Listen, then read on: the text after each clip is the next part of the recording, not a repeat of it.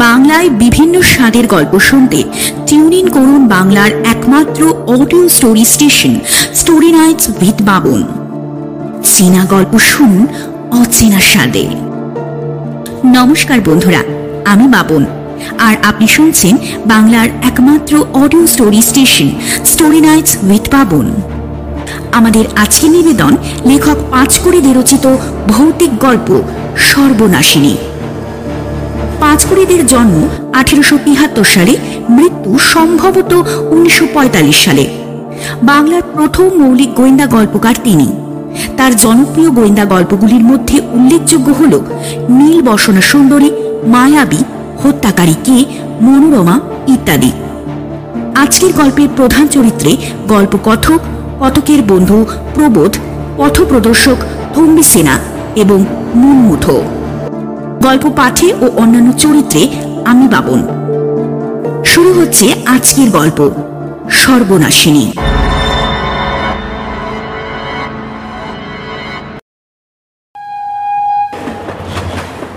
বরফ ঘেরা আকাশ ছোঁয়া হিমালয় দেখার ইচ্ছে আমার অনেক দিনের। তাই সুযোগ যখন হলো, আমার প্রাণের বন্ধু প্রবোধকে সঙ্গে নিয়ে একদিন দার্জিলিং রওনা দিলাম। দুজনেই ঠিক করেছিলাম রেলে নয়, শিলিগুড়ি থেকে হেঁটে দার্জিলিং যাব। হিমালয়ের অপরূপ সৌন্দর্য দেখার এটাই সেরা উপায়। সকালে শিলিগুড়ি পৌঁছালাম। স্টেশনে দুজন কুলির মাথায় আমাদের ট্রাঙ্কগুলো চাপিয়ে দিয়ে নিজেদের ব্যাগ হাতে নিয়ে বাজারের দিকে চললাম। পথেই বেশ কয়েকজন বাঙালির সঙ্গে দেখা হলো। সেই দিনই রাতে তাদের মধ্যে একজন শাল কাঠের ব্যবসায়ীর বাড়িতে থেকে গেলাম। সকলেই আমাদের হেঁটে দার্জিলিং যেতে বারণ করল। কেউ আবার গরুর গাড়িতে যেতে বললেন, কিন্তু প্রাণ থাকতে আমরা তাতে যাব না। যে পথে পাহাড়িয়ারা যাতায়াত করে, সেই সরু, দুর্গম পাহাড়ি পথ দিয়ে যাব ঠিক করলাম।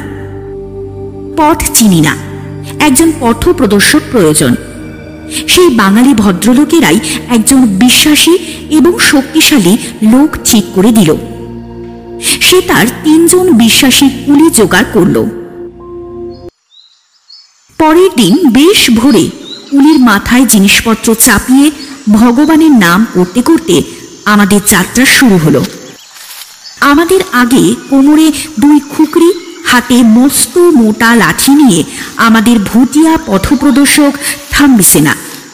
তার পিছনে আমরা দুজনে, আমাদের পিছনে দুজন কুলি। আমরা মহানন্দা নদীর পুল পার করে মেটিয়া খোলার হাত পেরিয়ে নকশাবাড়ির পথ ধরে চললাম। পথে এক মারোয়ারির দোকানে রান্না খাওয়া সেরে ফেললাম। এই দুর্গম জঙ্গলেও মারোয়ারিরা দোকান খুলে বসেছে। কি না পাওয়া যায় সেখানে। খেয়ে কিছুটা বিশ্রাম নিয়ে আবার পথ চলা শুরু। হিমালয়ে হঠাৎ হঠাৎ কুয়াশা এসে চারিদিক অন্ধকার করে দেয়। তখন আর কিচ্ছু দেখা যায় না। অতি কষ্টে, অতি সাবধানে পথ চলতে হয়। আমাদের সঙ্গেও তাই হলো। একে দুর্গম সরু রাস্তা, পাশে গভীর খাঁদ। দুজনে একসঙ্গে হাঁটার উপায় নেই। অনেক সময় হামাগুড়ি দিয়ে উঠতে হচ্ছে। এদিকে সন্ধে হয়ে আসে, প্রচণ্ড শীত, তার উপর বৃষ্টি। একটা মাথা গোচার জায়গা পেলে আমরা আজকের মতো বিশ্রাম করি। ভীষণ ক্লান্ত হয়ে পড়েছিলাম। কুয়াশার ভেতর কোন দিকে যাচ্ছি কিছুই বুঝতে পারছিলাম না। হিমালয় সন্ধে আমাদের দেশের মতো করে হয় না। সন্ধে বলে কোনো ব্যাপার নেই এখানে। কোনো আভাস না দিয়ে হঠাৎ করে অন্ধকার নামে। চারিদিক ভোর অন্ধকারে ডুবে গেল চোখের নিমেষে। কিছুই দেখা যায় না। থম্বিসেনা নানা রকম শব্দ করতে করতে চলল। আমরা তার গলার স্বরের পিছু করতে করতে হাতড়ে হাতড়ে চললাম। একটু পা পিছলেই ভয়াবহ মৃত্যু। এখন বুঝলাম, আমাদের শিলিগুড়ির বাঙালি বন্ধুরা আমাদের ভালোর জন্যই গরুর গাড়ি নিতে বলেছিলেন। কিন্তু এখন তা ভেবে কি লাভ? হঠাৎ ফন্দি সিনা দাঁড়িয়ে পড়ল। আমরাও দাঁড়ালাম। বুঝতে পারলাম অন্ধকারে সে নিজেই পথ হারিয়েছে।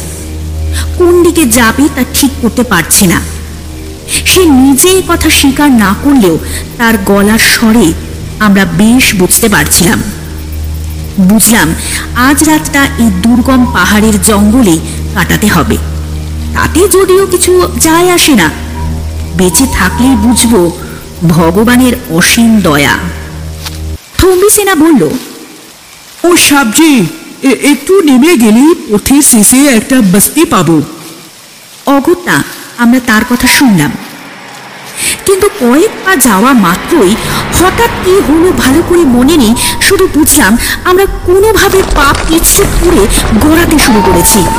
কত দূর এভাবে চললাম বলতে পারি না প্রবোধ আমার দু হাত চেপে ধরেছিল। শব্দ শুনে বুঝলাম কুম্ভি সেনা আর কুলিরাও ঘুরিয়ে ঘুরিয়ে এদিকেই আসছে। হঠাৎ যেন কিছুতে লেগে আমরা আটকে গেলাম। ছুঁয়ে বুঝলাম কাঠের তৈরি কিছু একটা হবে। পকেটে দেশলাই বাতি ছিল।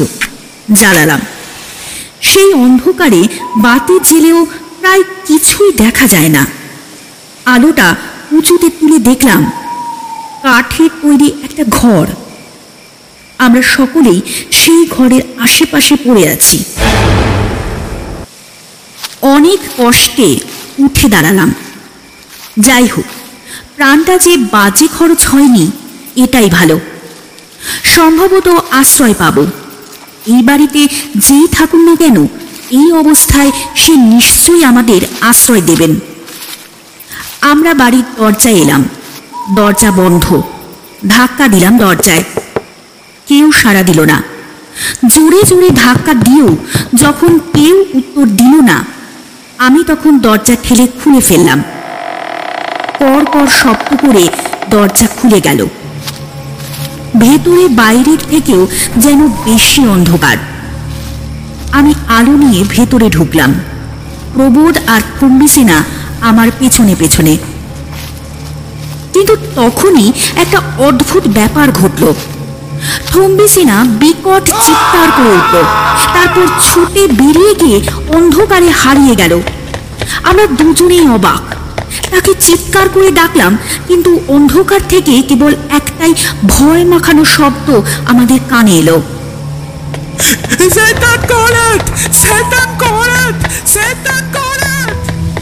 প্রবোধ বলল বোধ হয় এখানকার লোকেদের বিশ্বাস এই বাড়িতে ভূত আছে।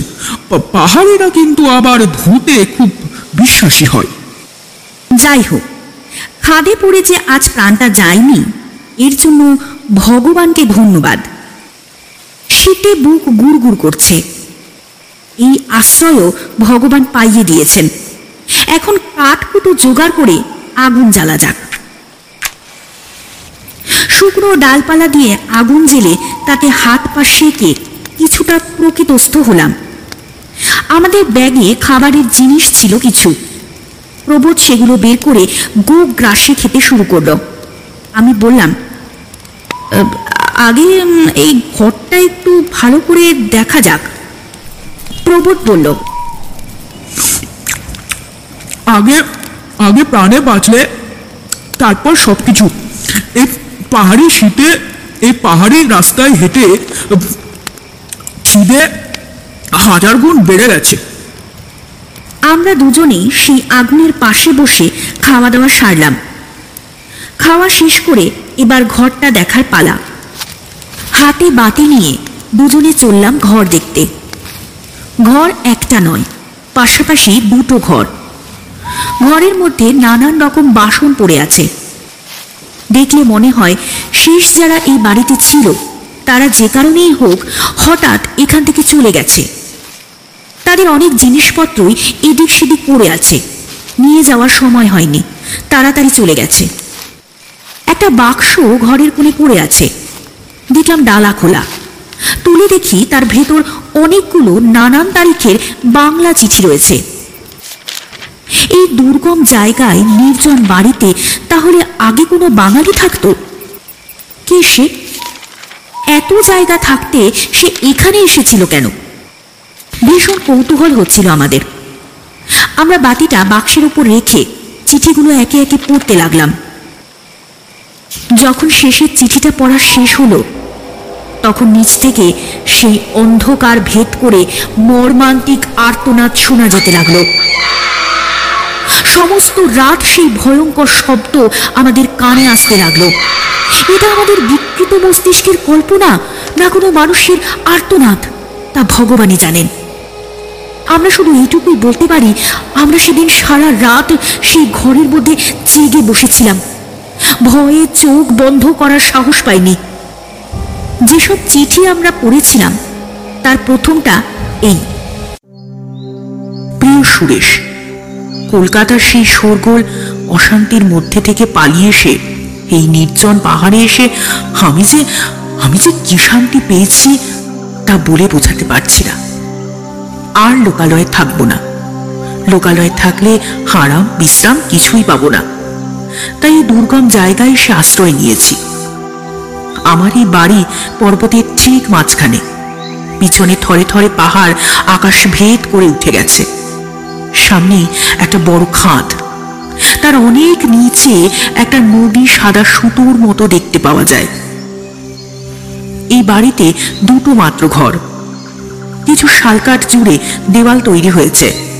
ঘরের চালও ওই শালকাঠের এখানে শালকাঠের অভাব নেই। অনেক চেষ্টা করেও চাকর বাকর পাইনি। প্রায় দু ক্রোশ বেয়ে একটা ভুটিয়া বস্তি আছে। সেখানে সপ্তাহে একদিন হাট হয়।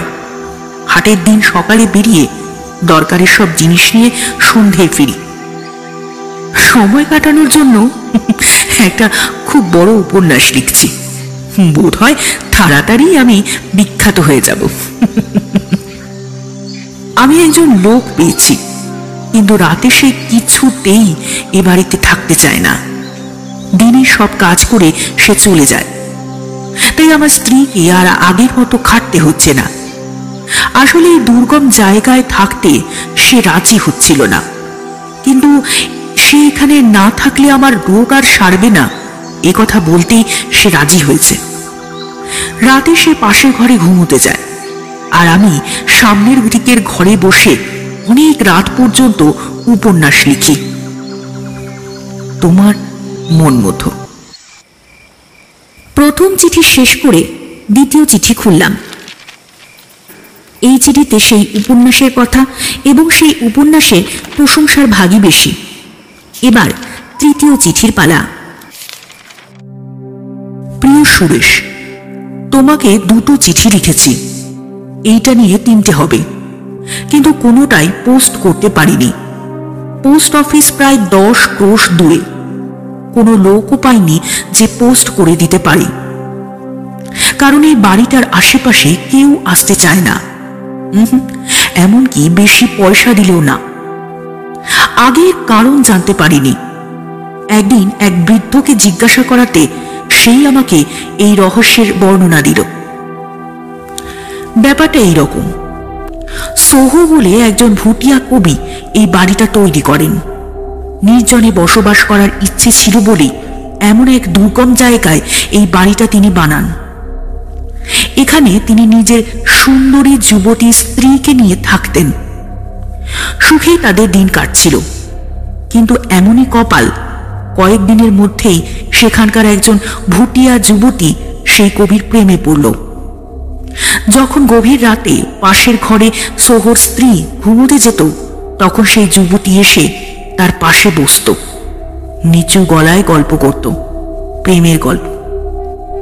একদিন রাতে সোহর স্ত্রী সবটাই জানতে পারল, কিন্তু কোনো কথা বলল না। সেই সুন্দরী যুবতীকে এই বাড়িতে আসতে হলে একটা কাঠের সাঁকো পার করে আসতে হতো। সেই সাঁকোর প্রায় পাঁচশো হাত নিচে এক ঝর্ণা। ভীষণ স্রোত সেই ঝর্ণার। ভুটিয়ারা একে পাগলা ঝোড়া নাম দিয়েছিল। রোজ রাতে এই যুবতী এই সাঁকো দিয়েই যাতায়াত করত। একদিন সোহু বাড়িতে না থাকায় তার স্ত্রী সেই সাঁকোর এক দিকটা কেটে রেখে এলো। সামান্য কাঠের অংশ এমনভাবে সাঁকোর সঙ্গে লেগে রইল যাতে কোনো মানুষের ভার পড়লেই সেটা ভেঙে যায়। তাই হলো। সে রাতে সোহো তার প্রেমিকার জন্য অপেক্ষা করছে। এমন সময় হঠাৎ তার কানে এক মর্মভেদী চিৎকার এলো। তারপরে বিশাল কাঠ আর পাথর পড়ার শব্দ এলো। তার প্রেমিকা পাঁচশো হাত নিচে পাগলা ছোড়ায় বিসর্জন হয়ে গেল। কে কাজ করেছে তা সোহো ভালো করেই বুঝল। এরপর সোহো তার স্ত্রীকে গলা টিপে মারার চেষ্টা করে। কিন্তু ভুটিয়া মেয়েদের শরীরে অনেক শক্তি। তার স্ত্রীও তাকে টানতে টানতে খাদের কাছে নিয়ে আসে। তখনও সোহ তার গলা থেকে তার হাত সরিয়ে নেয়নি। তার স্ত্রীর চোখ কপালে উঠল যে বেরিয়ে পড়ল, তবুও সে তার স্বামীকে ছাড়ল না। দুজনেই সেই খাদে পড়ে মরল।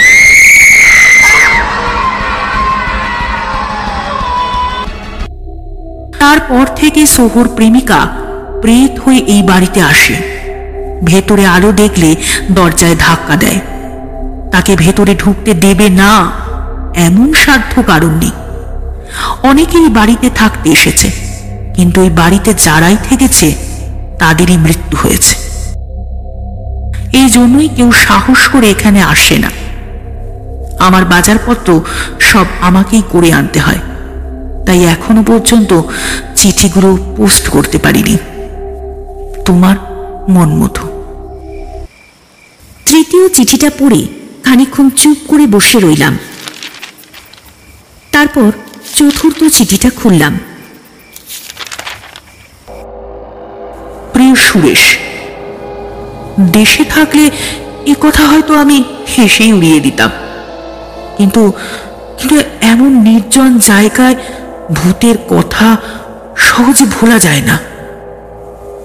আমার উপন্যাস লেখা এক প্রকার বন্ধ হয়ে গিয়েছে। তুমি শুনলে নিশ্চয়ই হাসবে, কিন্তু তোমার কাছে লুকোবো না। সেদিন থেকে সেদিন থেকে রাতে আমি কান পেতে শুতাম। দরজায় কেউ ঘা মারছে কিনা। সত্যি সত্যি আমার মাথা খারাপ হয়ে যাচ্ছে। অবশ্যই অবশ্যই এরকম শুনশান জায়গায় সবই সম্ভব। কাল যা ঘটেছে, তাতে আমার বুদ্ধি লোপ পেতে বসেছে। সন্ধ্যের সময় আমি আমার বাড়ির বাইরে বেড়াচ্ছিলাম। বেড়াতে বেড়াতে সেই ভাঙা সাঁকোর কাছে এসে দাঁড়ালাম। উকি মেরে পাগলা ঝোড়াটা দেখছিলাম।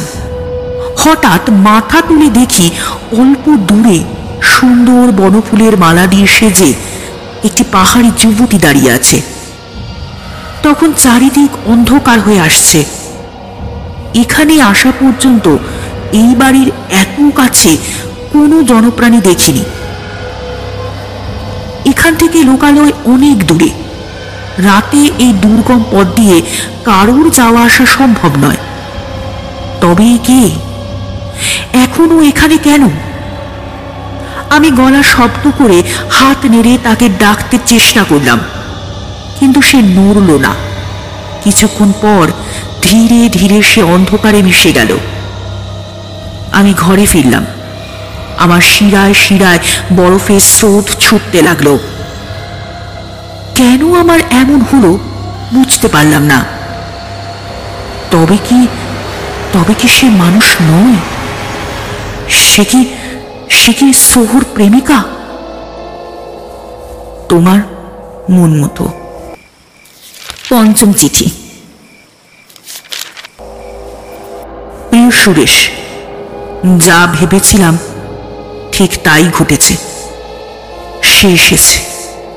কাল রাতে আমরা একে অপরের চোখের দিকে তাকিয়ে বসেছিলাম অনেকক্ষণ। তুমি নিশ্চয়ই ভাবছ আমি পাগল হয়ে গেছি। আমার রোগ সারেনি। জ্বরের জন্য আমি ভূত দেখছি। তুমি কেন? আমি নিজেও বুঝতে পারছি না কে সে। রক্ত মাংসের নারী মূর্তি নাকি নাকি শুধুই আমার কল্পনা? যাই হোক, আমার কাছে আমার কাছে এটা কল্পনা নয়। বায়ু নয়, আকাশ নয়, মিথ্যে নয়, সত্যি, ভীষণ রকম সত্যি। আমি আমি অনেক রাত অবধি সামনের দিকের ঘরে বসেছিলাম সেই উপন্যাসটা নিয়ে। পাশের ঘরে আমার স্ত্রী ঘুমোচ্ছে। ঠিক সেই সময় আমি সাঁকুর উপর তার পায়ের শব্দ শুনলাম। তিনবার দরজায় ঘা পড়ল। আমার কঙ্কাল ভেদ করে যেন বরফের ধারা ছুটতে লাগল। মাথায় মাথায় একটা অদ্ভুত যন্ত্রণা। আমি আমার আমি আমার বুক চেপে ধরে বসে আছি। কান খাড়া করে বসে শুনছি। আবার আবার দরজায় ঘা পড়ল। তিনবার মাত্র। আমি আমি উঠে আস্তে আস্তে পাশের ঘরের দরজাটা বন্ধ করে দিলাম। আর অপেক্ষা করতে লাগলাম। আবার দরজায় ঘা। এক, দুই, তিনবার। যখন আমি গিয়ে বাইরের দরজা খুলে দিলাম, ঠিক সঙ্গে সঙ্গে অত্যন্ত ঠান্ডা বাতাস ভীষণ বেগে ঘরের ভিতরে ঢুকে আমার কাগজপত্র সব উলট পালট করে ছড়িয়ে দিল। এক নারী মূর্তি ঘরে ঢুকলো। আমি নিঃশব্দে দরজা বন্ধ করে দিলাম। সে তার মাথার শাল সরিয়ে কাঁধে ফেলল। গলা থেকে একটা রঙিন রুমাল খুলে পাশে রাখল।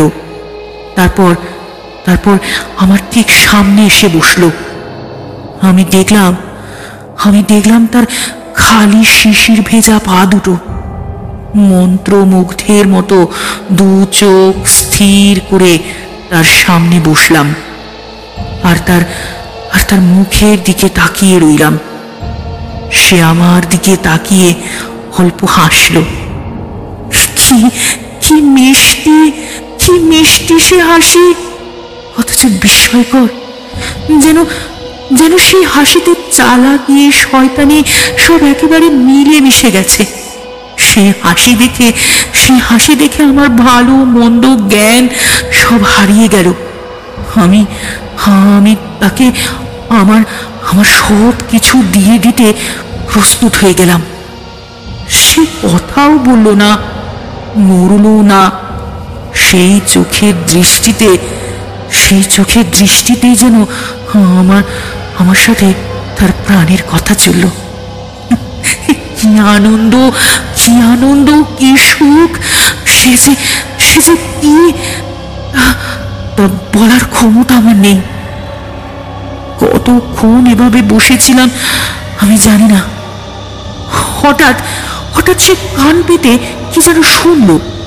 পাশের ঘর থেকে একটা হালকা শব্দ কানে এলো। অমনি সে তাড়াতাড়ি করে তার শালটা মাথায় টেনে উঠে দাঁড়াল। তারপর দরজা খুলে ঘর থেকে বেরিয়ে গেল। যাওয়ার সময় দরজা বন্ধ করে দিয়ে গেল। আমি ভেতরের ঘরের শেকল খুলে কান পেতে শুনলাম। কোনো শব্দ নেই। আমি আমি ওখানেই ঘুমিয়ে পড়েছিলাম। ঘুম থেকে উঠেই মনে পড়ল সেই যুবতী রাতে তার রুমালটা নিয়ে যেতে ভুলে গেছে। সে যেখানে বসেছিল, তার চলে যাওয়ার পরেও আমি সেখানে রুমালটা দেখেছিলাম। সেটা লুকিয়ে রাখব বলে সেদিকে তাকিয়ে দেখি সেখানে রুমালটা নেই। আমার স্ত্রী ঝাড় দিয়ে ঘর পরিষ্কার করছে। আমার চায়ের জল গরম করছে। সে আমার দিকে দু একবার তাকালো। আমি তাকে এমনভাবে তাকাতে দেখিনি কখনো। কিন্তু সে কোনো কথা বলল না। রুমালের কথাও না। আমার আমার মনে হচ্ছে গতকাল রাতের ঘটনা স্বপ্ন মাত্র কিন্তু সন্ধেবেলা আমি আমি দূর থেকে লক্ষ্য করলাম, আমার স্ত্রী সেই রুমালটা নিয়ে ভালো করে দেখছে। আমাকে আমাকে সে দেখতে পাচ্ছে না। কতবার কতবার ভাবতে চেষ্টা করলাম। গতকাল রাতে আসা স্ত্রীলোক সত্যিই কোনো স্ত্রীলোক? প্রেতাত্মা নয়। কিন্তু কিন্তু মানুষ তো মানুষকে চিনতে পারে। কালকে সেই স্ত্রীলোক যে কোনো রক্ত মাংসের মানুষ নয়। আমি মনে মনে ভালোই বুঝতে পারছিলাম। এখান থেকে দু ক্রোশের মধ্যে কোনো লোকালয় নেই। দিনের বেলায় এখানে চলাফেরা করা বিপজ্জনক। এই শীতের রাতে দুর্গম রাস্তায় কোন স্ত্রীলোক এই বাড়িতে আসতে পারে? কোন স্ত্রীলোকের উপস্থিতিতে শিরায় শিরায় অস্থি মজ্জায় বরফ স্রোত বয়ে যায়? যাই হোক যাই হোক, সে যদি আর একবার আসে, তাহলে তাহলে তার সঙ্গে একটু কথা বলব। হাত বাড়িয়ে তাকে ধরবো। তাহলেই দেখতে পাবো সে রক্ত মাংসের জীব নাকি ছায়া মাত্র। তোমার মন মতো। ষষ্ঠ চিঠি। প্রিয় সুরেশ, এইসব চিঠি যে কখনো তুমি পাবে সে আশা আমার আর নেই। এগুলো আমি তোমাকে পাঠাবই না। তোমার কাছে এগুলো আমার পাগলামো বলে মনে হবে। এসব লিখছি মনের জ্বালায়, মনের যন্ত্রণায়। এভাবে লিখে না রাখলে হয়তো চিৎকার করে মনের জ্বালা মেটাতে হতো। রোজ আসে, সে রোজ আসে, সেই রকম ভাবেই আমার কাছে বসে। আমার চোখের দিকে চোখ রেখে বসে থাকে। সেই মায়া মায়াজালের হাসি হেসে আমাকে আমাকে আত্মহারা করে দেয়। আমার অস্তিত্ব আমার অস্তিত্ব হারিয়ে যেতে থাকে। এখন আমার উপন্যাস উপন্যাস লেখা একেবারে বন্ধ হয়ে গেছে। লেখার চেষ্টাও করি না। শুধু শুধু তার পায়ের শব্দ শোনার জন্য কান পেতে অপেক্ষা করতে থাকি। সাঁকোর উপর দিয়ে, ঘাসের উপর দিয়ে দরজায় ঘা দেওয়ার শব্দ। শিলে শিলে আমি কথাই বলতে পারি না। রোজ রোজ ভাবি, আজ কথা বলব, আজ কথা বলবোই। কিন্তু কিন্তু শিলে সব সব ভুলে যাই। কাল রাতে যখন আমরা দুজন এভাবে বসেছিলাম হঠাৎ আমার চোখ গেল পাশের ঘরের জানলার দিকে। মনে হলো মনে হলো কে যেন সামনে থেকে মুখ সরিয়ে নিল। সে তার শাল মাথায় টেনে নিমেষে ঘর থেকে বেরিয়ে গেল। আমি আলো নিয়ে পাশের ঘরে গিয়ে দেখি, আমার স্ত্রী ঘুমিয়ে আছে। তোমার মন মতো। এবার সপ্তম চিঠি। প্রিয় সুরেশ রাতের জন্যে আমার আর ভয় নেই। দিনের জন্যই ভয়। যে স্ত্রীলোককে আমি আমার স্ত্রী বলে আসছি, তাকে তাকে আমি এখন প্রচণ্ড প্রচণ্ড ঘেন্না করি। সেই ঘেন্নার সেই ঘেন্নার কোনো সীমা নেই, শেষ নেই। তার যত্ন, শ্রদ্ধা, আদর সবই সবই এখন বিষের মতো মনে হয়। কি যেন কি যেন কি যেন একটা হয়। তার চোখের দিকে তাকালে আমি আমি চমকে উঠি। সে সে সব দেখেছে, জানতে পেরেছে সব। আমি আমি সেটা জানি। অথচ অথচ সে আমাকে এখনও ভালোবাসে। আগের মতোই যত্ন করে, ভক্তি টক্তিও করে আগের মতোই। তবু তবু আমার কেবলই মনে হয়, সবই জাল, সবই মিথ্যে। সবই চলো না। আমি আমি জানি আমি জানি সে সব জানে। তাহলে তাহলে কেন ওই ভীষণ প্রতিহিংসার আয়োজন করছে? তোমার তোমার মন মতো। অষ্টম চিঠি। প্রিয় সুরেশ, আজ সকালে আমি হাটে যাব বলে বের হলাম। আমার স্ত্রী দরজায় দাঁড়িয়ে রইল। দূরে গিয়ে তাকিয়ে দেখি তাকে একটা ছোট্ট পুতুলের মতো দেখাচ্ছে। পাহাড়ের বাঘটা নিতেই তাকে আর দেখা গেল না। তখন আমি কোনো রকমে দৌড়ে অন্য রাস্তা দিয়ে বাড়ির দিকে এগোতে লাগলাম। পাহাড়ি রাস্তায় চলা অত সহজ নয়, অনেক কষ্ট করে এলাম। একটা বড় পাথরের পিছনের দিকে নিজেকে লুকিয়ে দূর থেকে আমার বাড়ির দিকে নজর রাখলাম। কিছুক্ষণ পর দেখলাম, আমার স্ত্রী কুঠার নিয়ে সাঁকোটার কাছে এলো।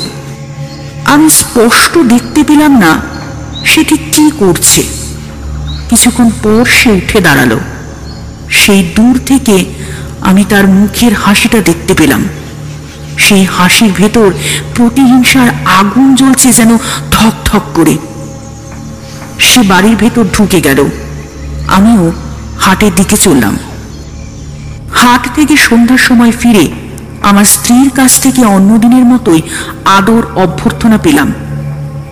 আমি যে তার ভয়াবহ কাজটা দেখে ফেলেছি, তা ঘুণাক্ষরেও তাকে জানতে দিলাম না।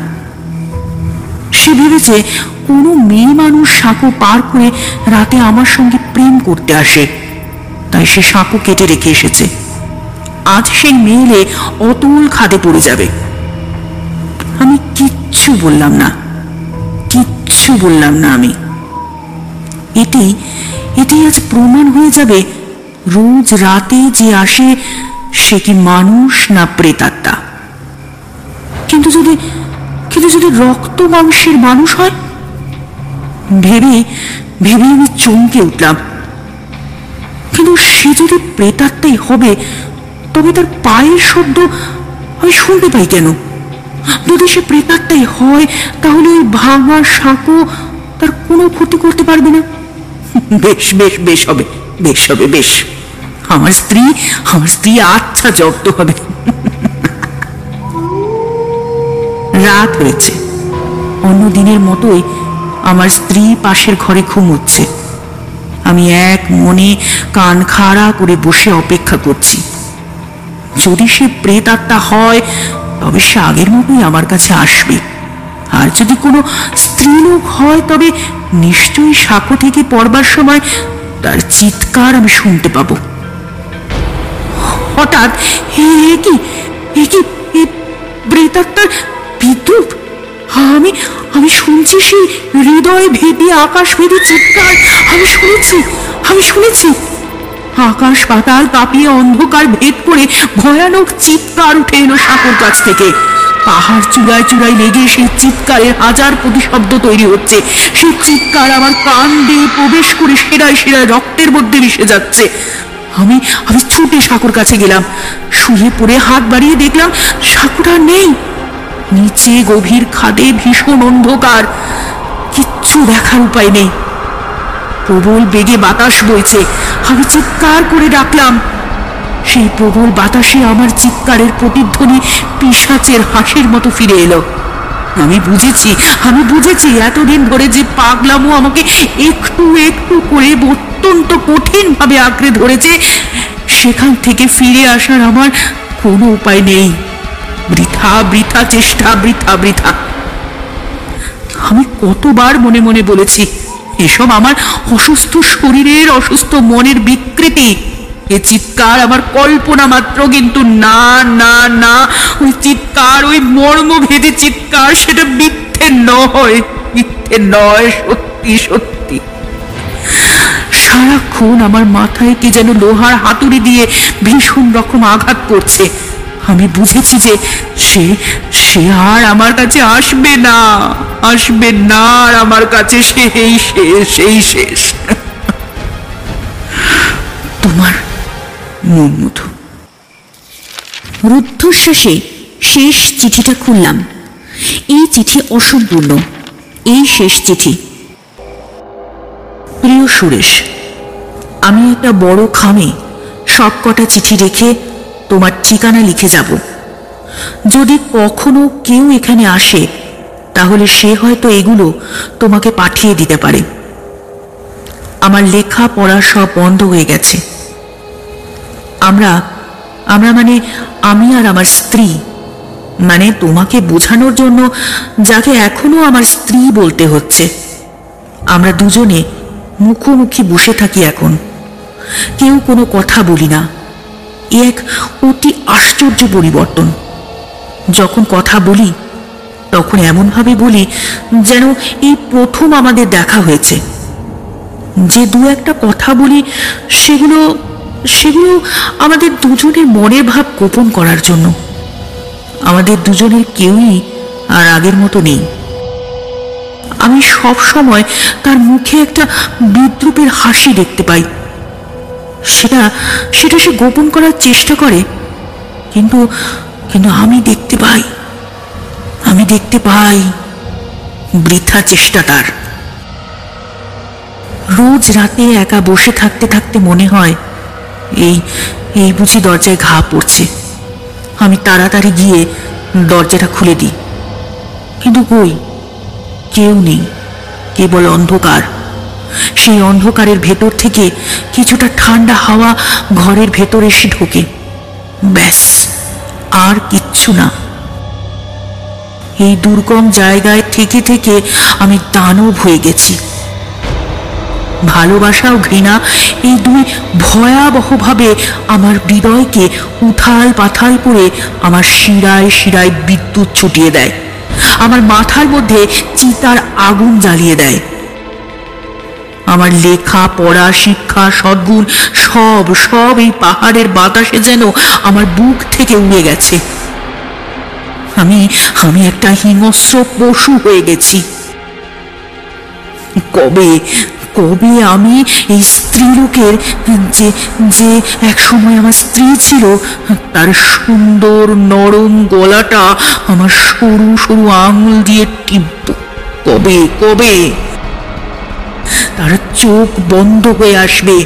আমি আমি আরও আরও জোরে জোরে তার গলা টিপতে থাকব। আরও জোরে আরও জোরে। তার ঠোঁট তার ঠোঁট ফুলে উঠবে। তার জিপটা তার জিপটা বেরিয়ে আসবে। আর আর দেরি নেই দেরি নেই নেই, আর দেরি নেই। তারপর তারপর তার গা, গলা ধরে ঠেলতে ঠেলতে উঁচু নিচু পাথরের ওপর দিয়ে নিয়ে যাব। খাদের কাছে। সে বড় সে বড় বিদ্রুপের হাসি এসেছিল বটে। এবার এবার আমার হাসির পালা।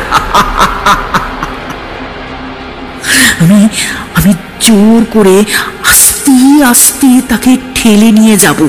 আস্তে আস্তে আদর করে যখন তার শরীরটা খাদের দিকে হেলে পড়বে, তখন নিচু হয়ে তার ঠোঁটে আমি আমার ঠোঁট রাখব।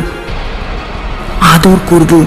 তারপর নিচে নিচে, আরও নিচে, কুয়াশার মধ্যে দিয়ে লতা পাতা ভেদ করে, পশু পাখিদের চমকে দিয়ে আরও নিচে আরও নিচে গভীর খাদে দুজনে একসঙ্গে যাব। যেতেই থাকব, যতক্ষণ না যতক্ষণ না তার সঙ্গে মিলিত হই।